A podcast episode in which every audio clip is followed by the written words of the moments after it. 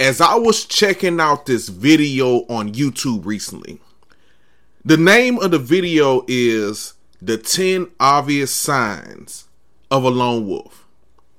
And I gotta tell you, I was able to relate to this video on so many levels. It pointed out 10 signs of a lonely wolf. And for all 10 signs, all of them was on point in regards to me. It was kind of like looking into an audio mirror, if that makes any sense. But all 10 signs applied to me. And I thought about it. I was so intrigued by this. And I realized that there's absolutely nothing wrong with being a lone wolf. And as I was checking out this video, I told myself that I cannot wait to share this information with my fellow advocates, my fellow growth advocates, my audience. So, with that, we're going to start this two part discussion, this two part conversation based on this video. And I'll be sure to put the link to the video in my show notes so that you can check it out as well. So let's talk about it. And I'm wondering with those who are listening, if any of you can relate, or if you know someone who has at least one of these signs of being a lone wolf. Perhaps multiple signs. But let's get into it. Let's talk about it. According to the 10 obvious signs of a lone wolf video on YouTube, here we are. Sign number one lone wolves prefer to stay under the radar, but yet are always in control. Now, imagine being in a social setting. It could be a networking event, some type of function, perhaps a party, a gathering, or whatever. Lone wolves stay quiet in a room full of people and they avoid being the center of attention. The lone wolves are the ones who are what they call wallpaper. The ones who are leaning up against the wall while everybody else is in the room, out in the room, in the center, talking amongst each other. Another way to spot the lone wolf is even if they are you know, they're not against the wall, they're not being wallpaper, but yet they are in a circle of people having the conversations. The lone wolf is the one who stays quiet, who listens to everyone, who doesn't have any input. That's the lone wolf. Now imagine yourself being perhaps in a in a group setting. Maybe you have an assignment or a project to do. The lone wolf allow others to take the lead. Although they are very capable of leading. People may feel that a lone wolf is passive, but you're actually confident. So that's sign number one of a lone wolf. They prefer to stay under the radar, but yet they are always in control. Sign number two you experience intense emotions, but keep them to yourself. You may assume that a lone wolf may be emotionless, but they are highly emotional. They just choose from time to time, maybe most times, they choose not to express their emotions.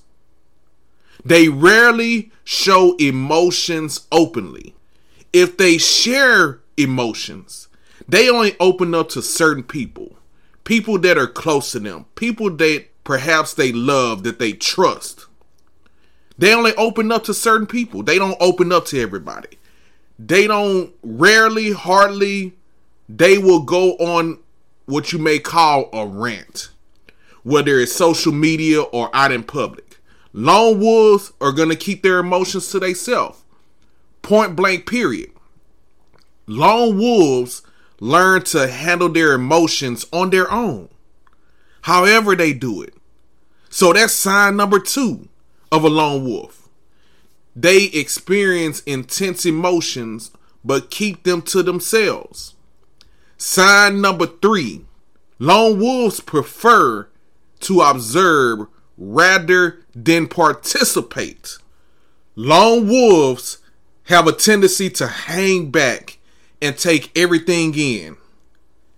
In other words, we peep game. That's what we do. We be peeping game. And with lone wolves, observation actually helps them learn. And why is that? Observe when you're observing a situation, you may notice things that other don't because you are on the outside looking in.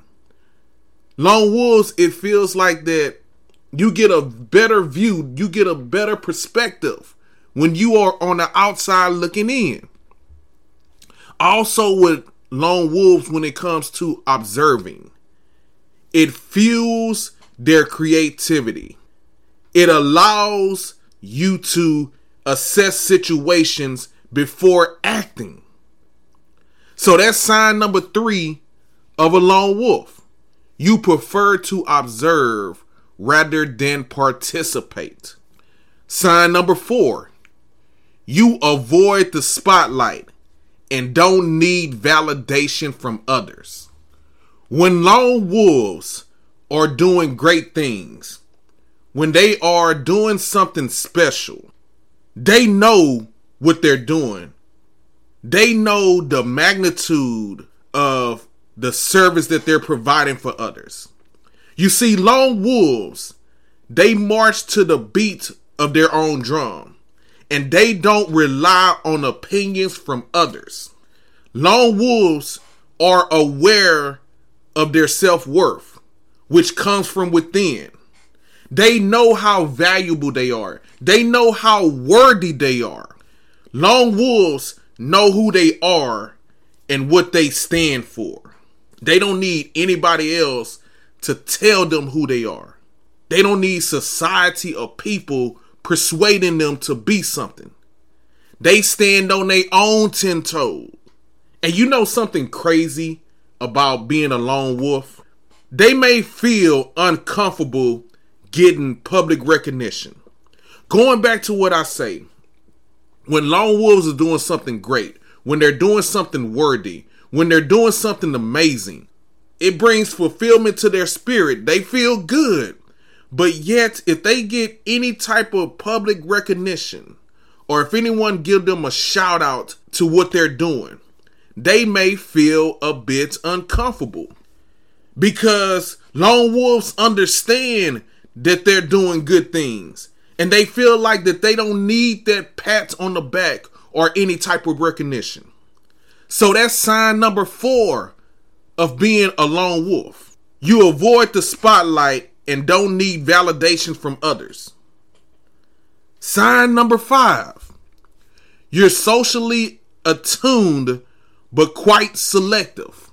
Some may assume certain things when you hear that someone is a lone wolf. You may be aware of the signs of a lone wolf. And some people may say, well, they may be socially awkward, that they don't socialize with people, that they're by themselves. And of course, they may feel like that they are an introvert, whatever the case may be. But they can actually be quite social, believe it or not. While lone wolves spend so much time alone, they become masters of reading people. Lone wolves will likely figure out how a person really is, what type of person they are, because they have the ability to read people. Lone wolves know how to blend in and make small talk. As I mentioned in one of the previous signs that I talked about, lone wolves may get among a group of people and they may not have much to say. They may not have much input. Or they may blend in, listen, and they may say something here and there. They won't be the center of attention. They won't be hogging the conversation. but they may throw in an input or two in from time to time. Lone wolves are picky about who they let into their inner circle. And I really feel that. I I mean, I can relate on I can relate to that on so many levels. I do have an inner circle. And I am very picky about who I let into my space. So I know what that is like. Lone wolves form strong bonds with only a few people, real people, genuine people, people that they can relate to on many levels.